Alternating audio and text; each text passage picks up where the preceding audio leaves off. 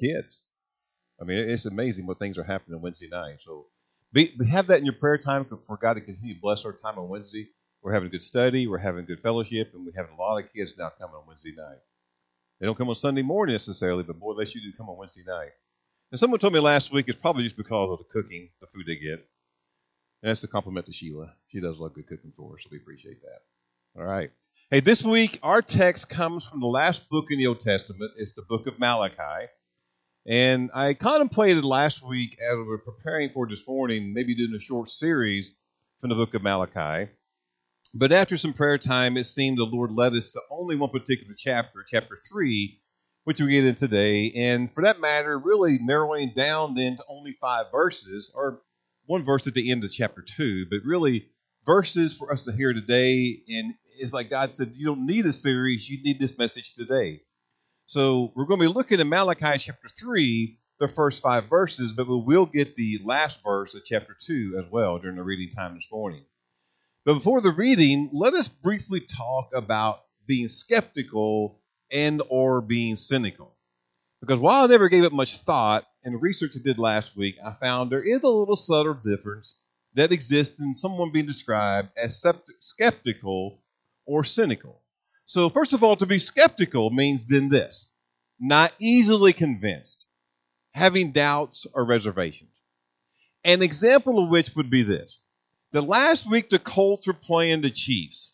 I had a lot of serious doubt. I was very skeptical that the Colts would beat the Chiefs. So they, I, I had reservations about it. The Colts really hadn't played that well all this year so far. They should have been. They would have been very impressive. They were playing at home, which gave them advantage, but I was still yet having reservations, having some serious doubt that the Colts would beat the Chiefs. So label me then as skeptical. But that is different than being cynical, because to be cynical is to possess distrust of human nature or motives, maybe even disbelief. So regarding the Colts, I was not cynical toward them, meaning that I did not believe or did not trust they wanted to win the game against the Chiefs. I just didn't think they could do it.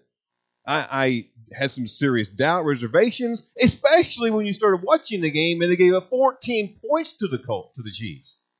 So I had some doubt. I had some reservations. So I was skeptical rather than being cynical. I think they wanted to win. I just didn't think they would. Now, somehow, that little slight difference between being skeptical or being cynical is still confusing. I borrowed the words of the Associated Press style book, which made a really simple differentiation that said a skeptic is a doubter, where a cynic is a disbeliever. So maybe that helps. But in some, a little bit of difference does exist. But maybe the question is, why are you even bringing this up? Well, because today we deal, as we get into the book of Malachi, we're going to deal with people who are described as being skeptical and cynical toward the coming and return, both the coming initially and the return of Jesus Christ as our Savior. Meaning that they were skeptical that, first of all, that Jesus never did come, and then skeptical that he would never come back if he didn't come the first time. Equally then, there were people who were cynical, that Jesus did not believe that he even existed and would not be coming back. So today, our intent is if we have any skepticism, or any cynicism towards these things that he did come or that he's coming back today, our intent is to remove us from among the people who are skeptical and or cynical.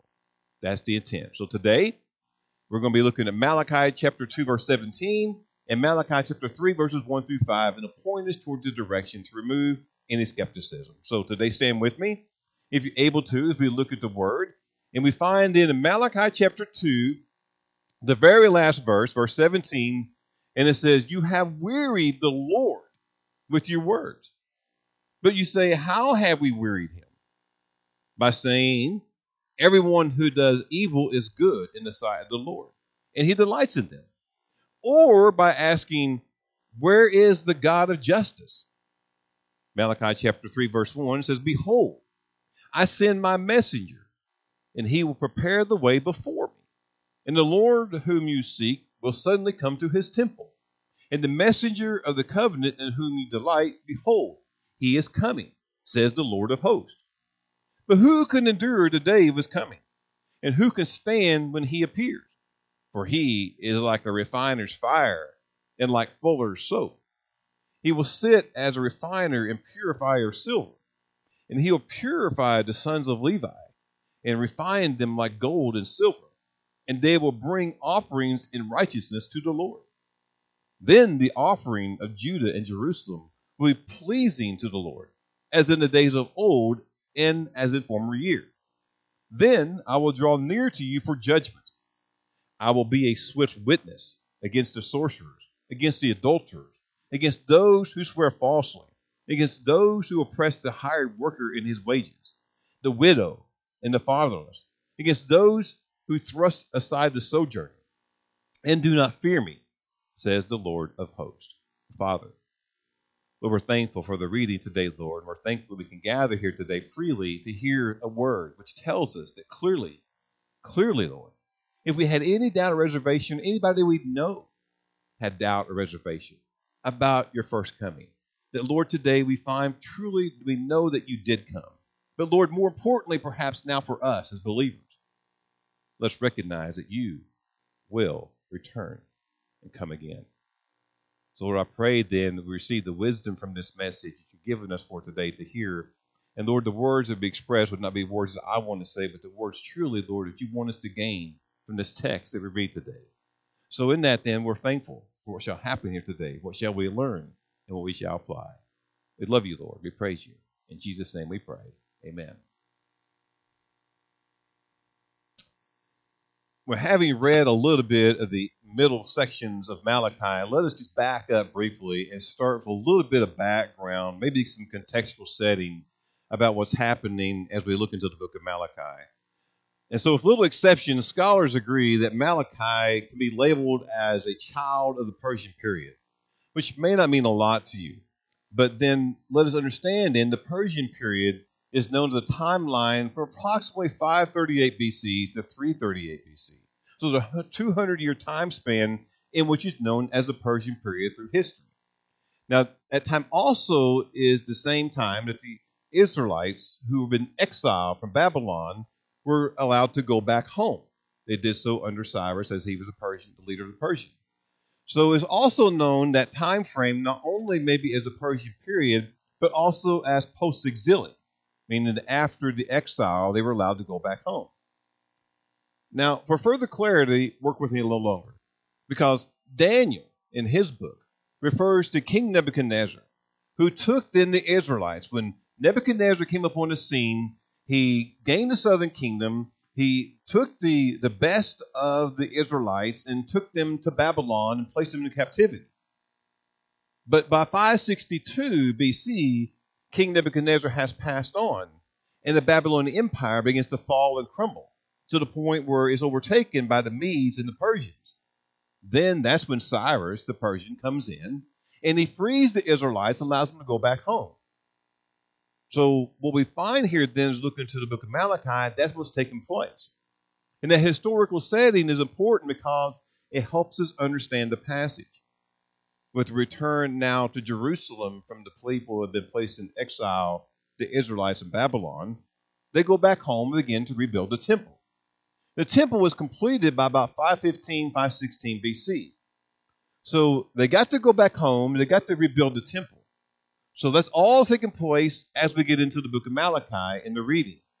The temple's been rebuilt, they're back home, but not.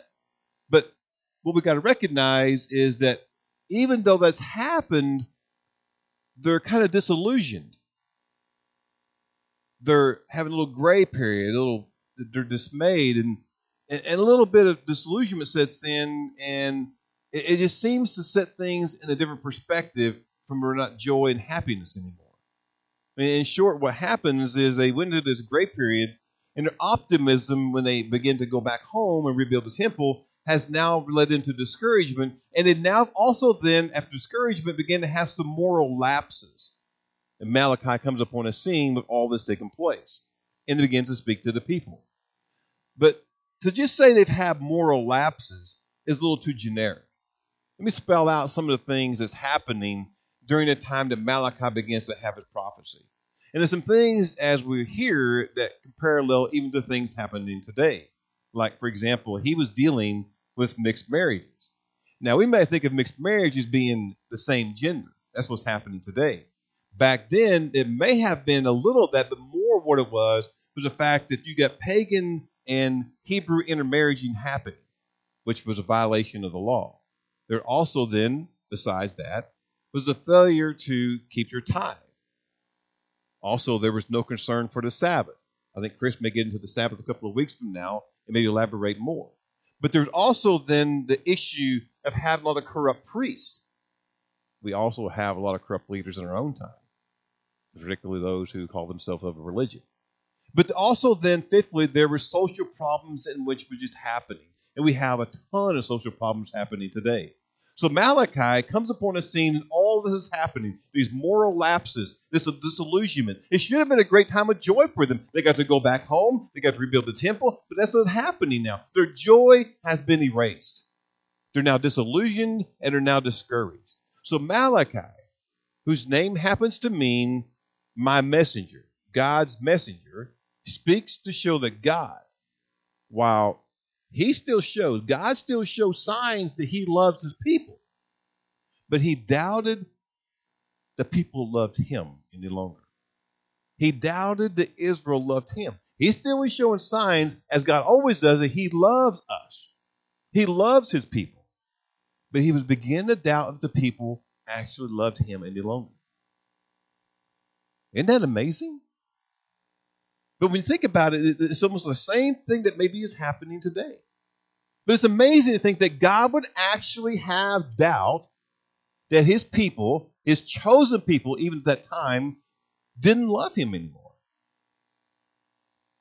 So Malachi then, he comes upon the scene. As he comes upon the scene, then he did not just come to warn Israel to repent, because that's part of the message. A lot of prophets come and say you need to repent. He came not only to tell them to repent because of their past sin, he also then presented them a vision of hope for the future. So, among other things, Malachi intended to rekindle this future hope of something more glorious. He was telling them a day is coming. A day would come when you would see God intervene in the affairs of men and women, bringing victory to those who obey God's laws, and then judgment to those who do not obey, which is the essence really then of verses one through five, which becomes our central theme, that Malachi's word, he gets his word directly from the Lord. His word, he's telling the people, was of something glorious on the horizon, something glorious coming, a day in which the Almighty God would intervene and bring victory to those who obey, and then judgment to those who do not obey. It was the word from the Lord to the people via the prophet Malachi. That's what he was telling them.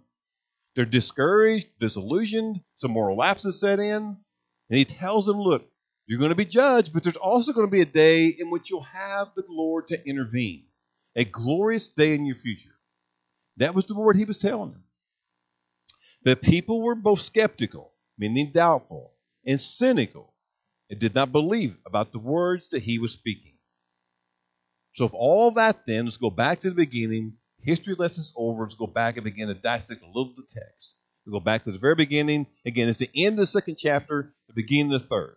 And notice in verse one then of the third chapter, that Malachi directed the attention of the faithless and the hopeless, the questioners, those disillusioned, discouraged, he directed them to the future. Now, to see this, we have to go back to verse seventeen, which is also there in front of us.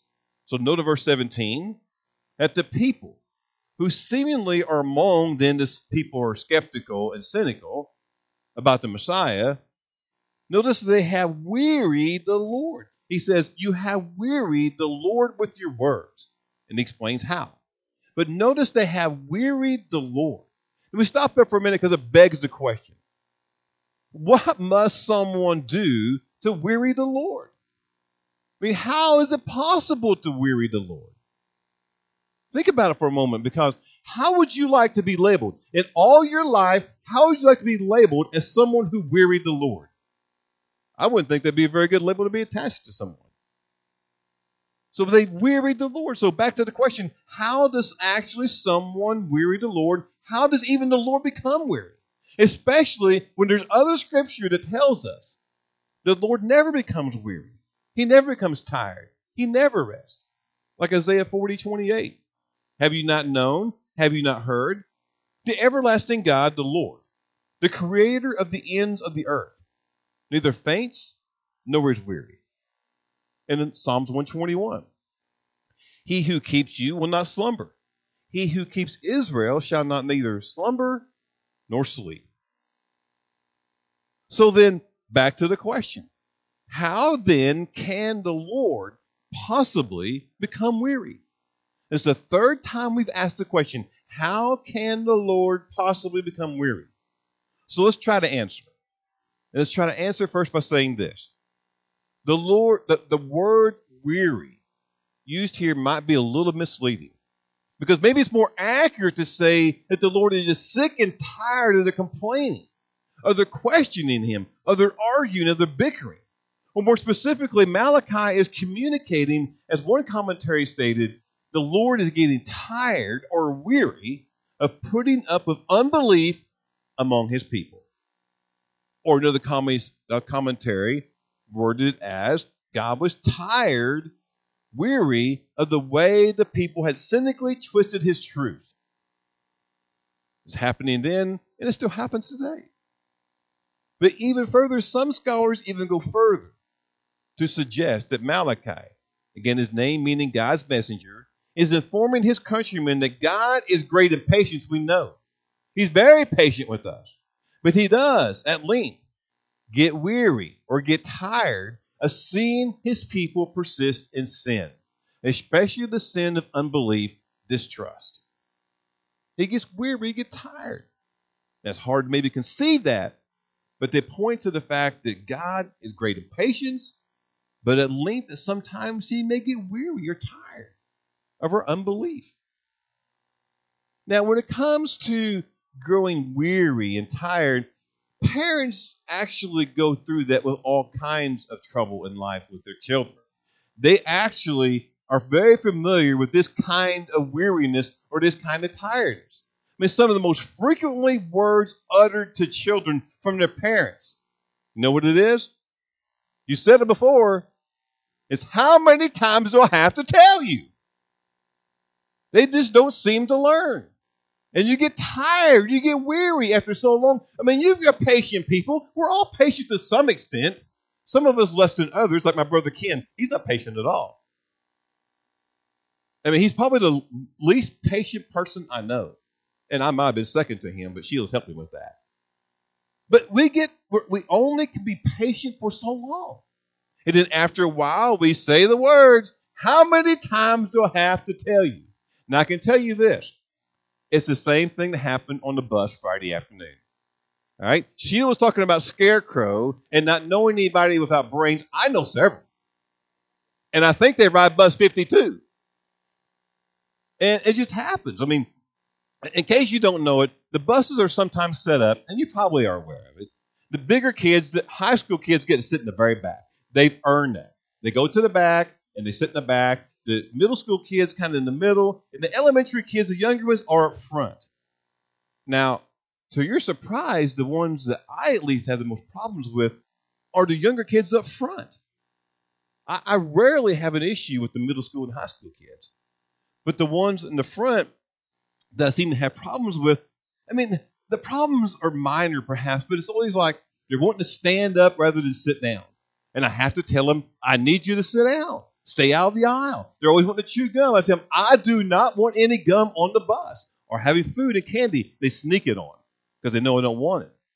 But when I see it, actually I make them throw it away in the trash can, but when I see it, I, I'm only patient for so long. And I finally tell them, how many times do I have to tell you?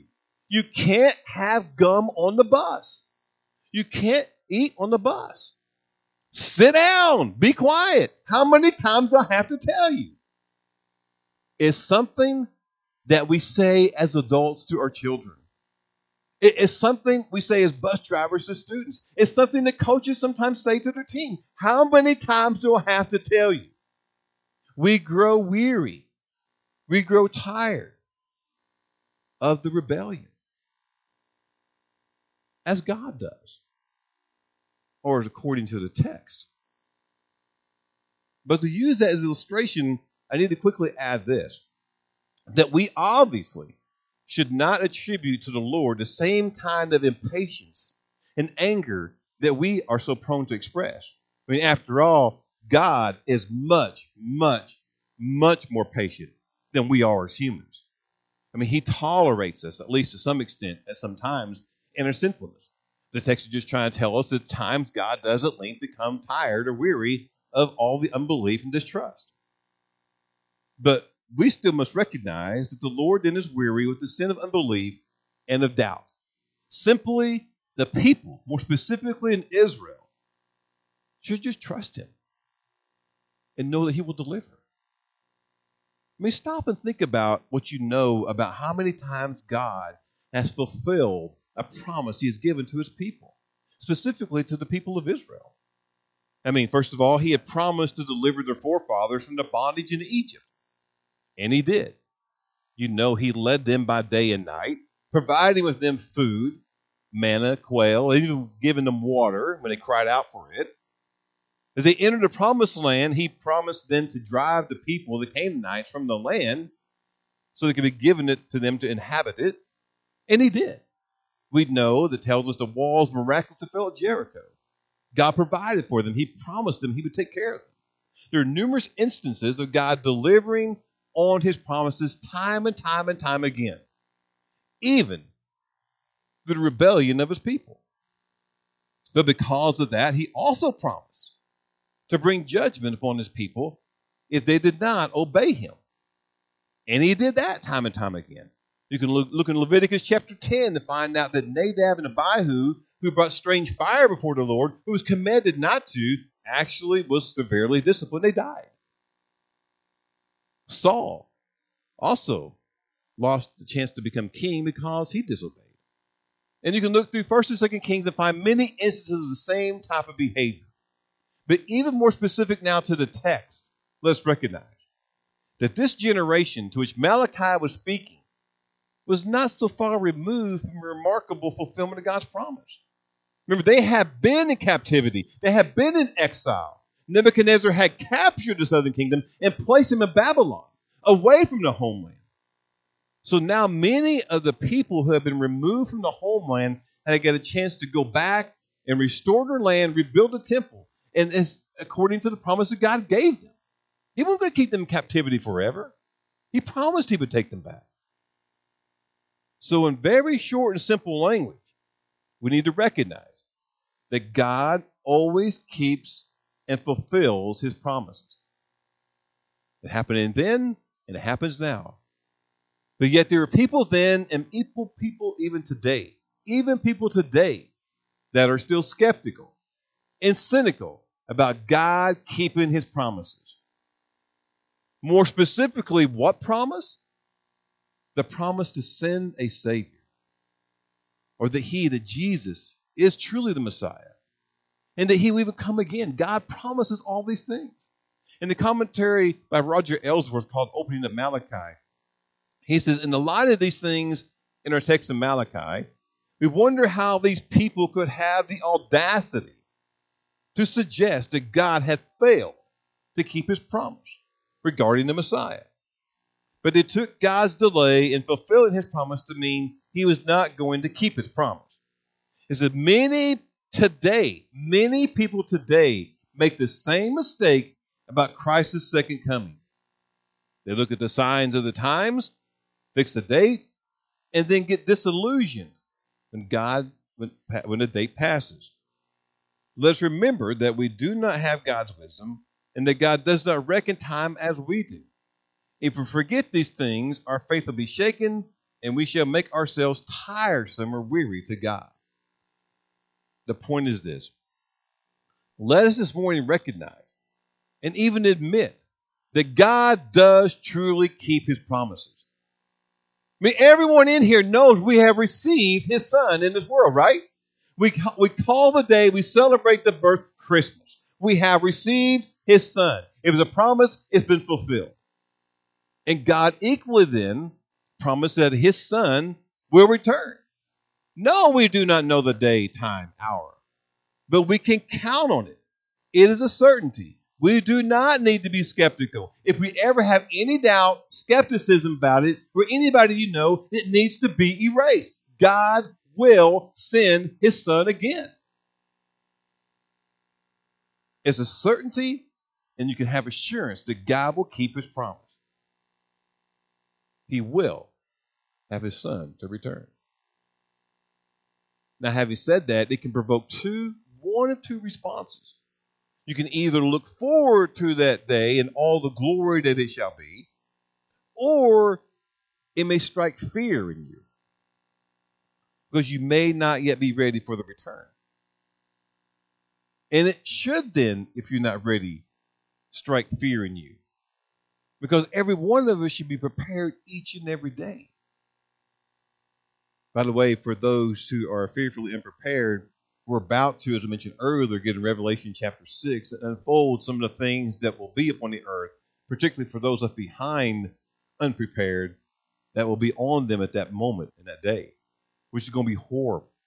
I mean, that's another day, actually for Wednesday night, not time to, ex- to expand upon that this morning, but it's a message we need to hear about the horrible thing to be placed upon the earth for those who are fearfully unprepared and left behind. God will return. His son will come.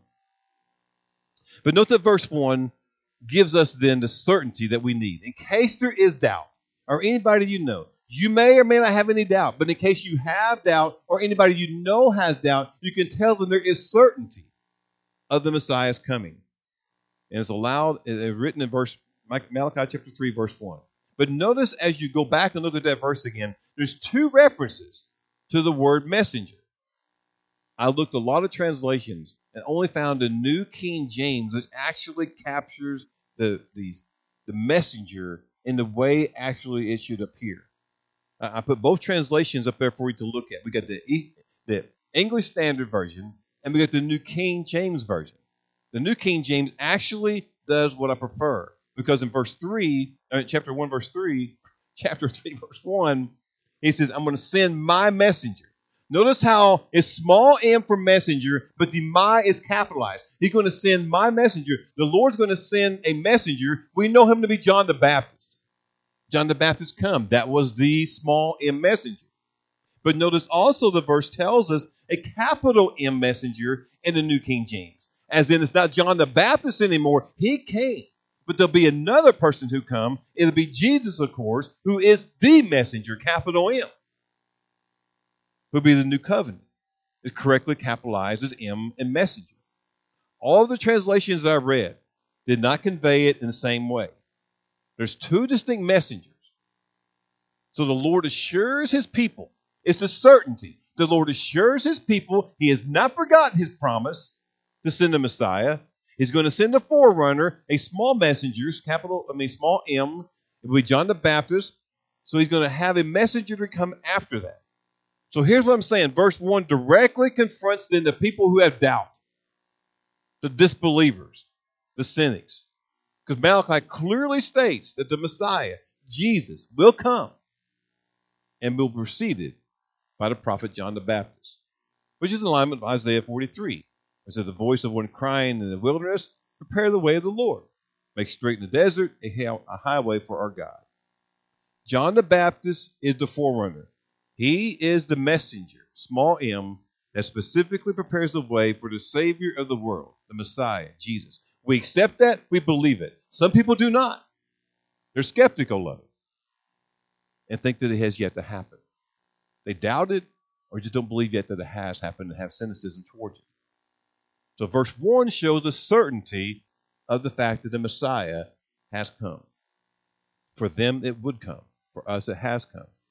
But notice that verses two through five gives us a certain judgment upon the inevitable return. Now, as the people were hearing this, as Malachi was speaking it, I can only imagine that the hearts of the people had great joy upon hearing it, that their hearts may have leaped for joy as they heard Malachi assure them, I mean, he's given a vision of hope for the future, that the Messiah would come. I mean, they must have been elated. But what joy they had was short-lived, because Micah proceeded, uh, Malachi proceeded to give them a very stinging message. Yet a Messiah was coming, but he would not do what they were expecting. He didn't come to restore the government. He came to deal with the sins of Israel. Notice how verses two and five tells us this. Malachi makes his point by saying he's going to come like a refiner's fire in verse two, right? Like fuller's soap, as a refiner removes impurities from silver and gold, the fuller, or the launderer, removes filth from clothes. So the Messiah would come to cleanse the people. The cleansing would apply to all of us, especially the religious leaders. Notice in verse three, the sons of Levi. They would not be exempt from needing cleansing as well. In fact, they probably, if anyone, need more cleansing. They could even be blamed for everything that's happening. But the Messiah would come to purify them so he could give an offering in righteousness. Notice further in verse five, he would come in the capacity of a swift witness against sorcerers, adulterers, perjurers, and oppressors of the helpless. I mentioned earlier how one of the most popular movies right now, Sheila mentioned Wizard of Oz. I haven't seen it. But one of the most popular movies now seems to be, during this time, Hocus Pocus. There was an original Hocus Pocus. There's another one that's come out. I, I've never seen the movie, so it's not maybe fair for me to say this, but I judge it just about like I do the Harry Potter movies. Maybe it's not fair to say that. There's a lot of visions, I think, of sorcery and the things happening that just sometimes we need to understand is not something we need to be dealing with. We don't need to be involved in these things. Because it tells us here, even when we think about that, he's coming to against the sorcerers and the adulterers and the perjurers and the oppressors of the helpless. I mean, the Messiah who's coming would not delay in confronting such people with their sin. To say another way is that the coming of the Lord would only bring trouble to those who are in the grip of skeptical doubt or cynical unbelief, for the Lord would come to judge them and purify them and cleanse them. I think maybe, arguably, Eugene Peterson in the Message maybe says it best. He rewrites verse five and says it this way. I am on the way to visit you with judgment.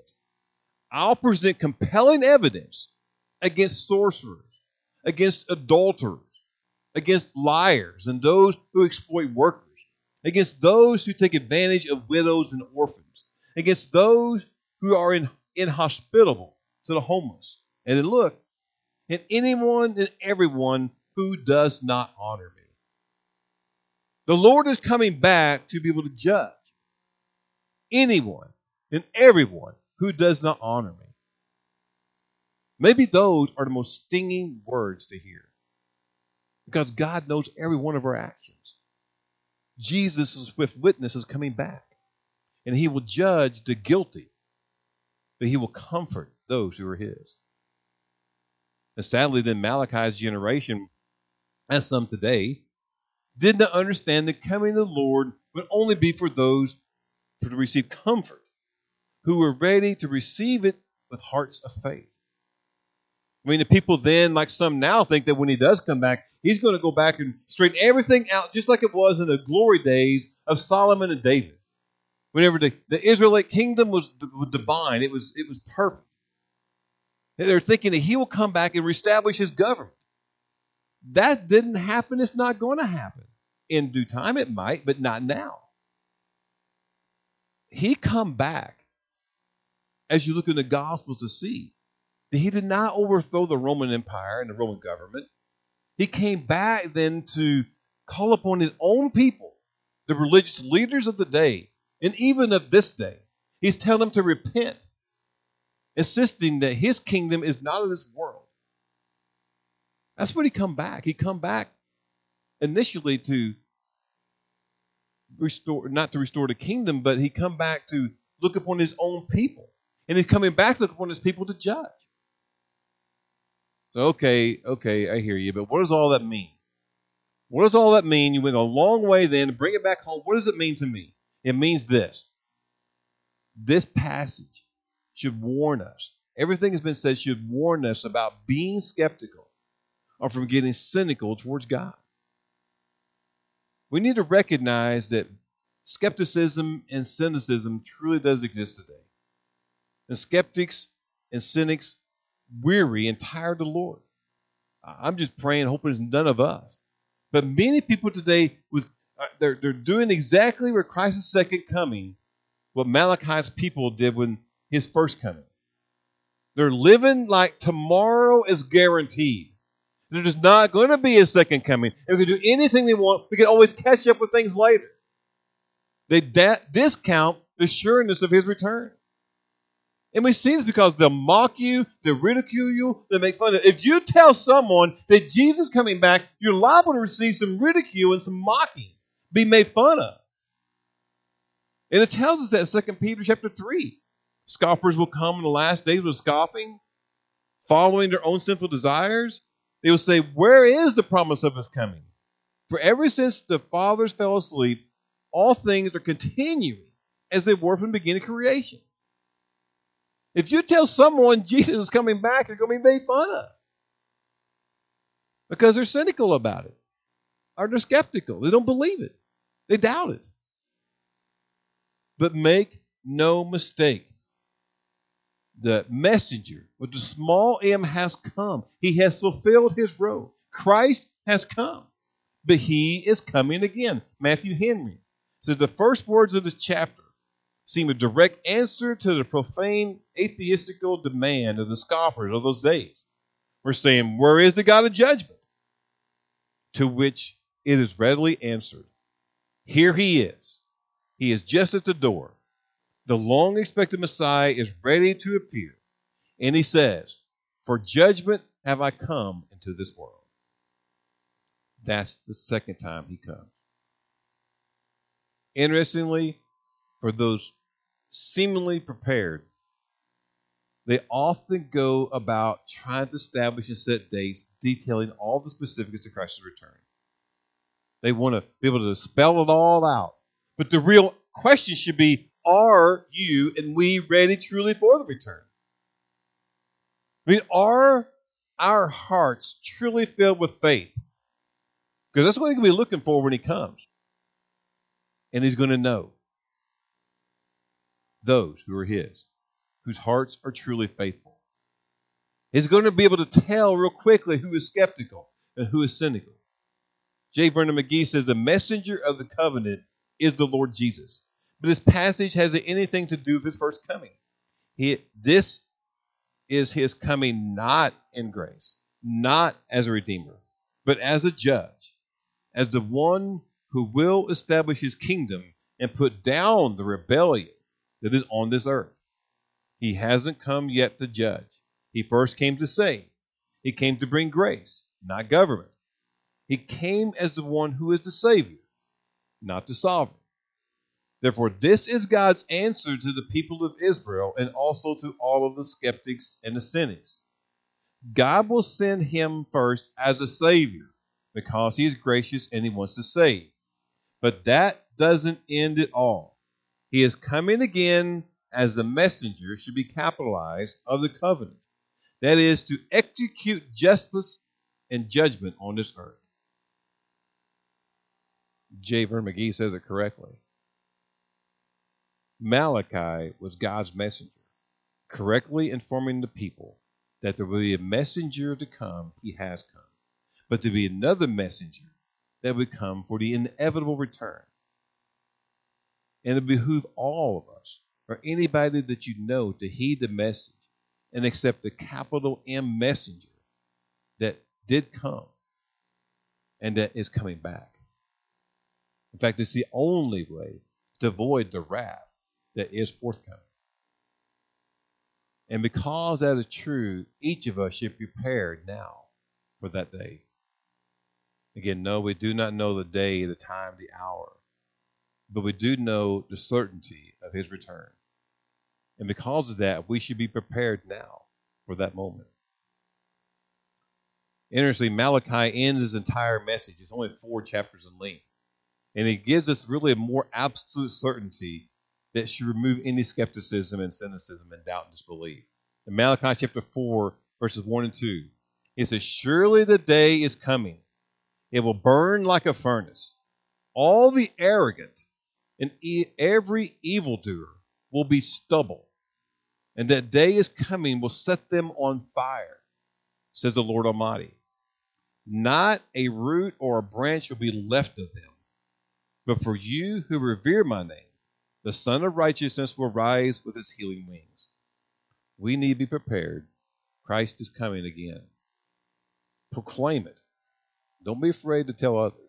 It's the good news they need to hear. It may not be good news at the time, but if they accept Jesus Christ Messiah, it will be good news ultimately. Father, let me take a moment today, Lord, to reflect upon this message and thank you. It's a message, Lord, that perhaps we're fully aware of. Maybe none of us in here today, Lord, and I pray that none of us do have any doubt, any disbelief, Lord. We're not skeptics. We're not cynics, Lord. We do believe in the fact that you did come. And further, Lord, we do believe and place trust in the fact that you're coming again. Lord, today then, maybe this just serves as a reminder of the fact that we need to recognize how we're living. And maybe we be living a day that's prepared for whatever day you decide to come back. So, Lord, today let us heed maybe the warning that's inherent in this message to prepare now, whatever day that may be. I'm not suggesting even stating it's going to be next hour, next day, next week, even next year. But, Lord, that we need to be ready, prepared for any day it may be, and live a life pleasing to you. So, Lord, let this message today be that. Let's recognize it's a message for us to hear in which we need to be prepared of the way we're living to bring glory to you. So we thank you for how we can glean that from this message today. And today then we move ourselves today to bring glory to you. We love you, praise you. In Jesus' name we pray. Amen.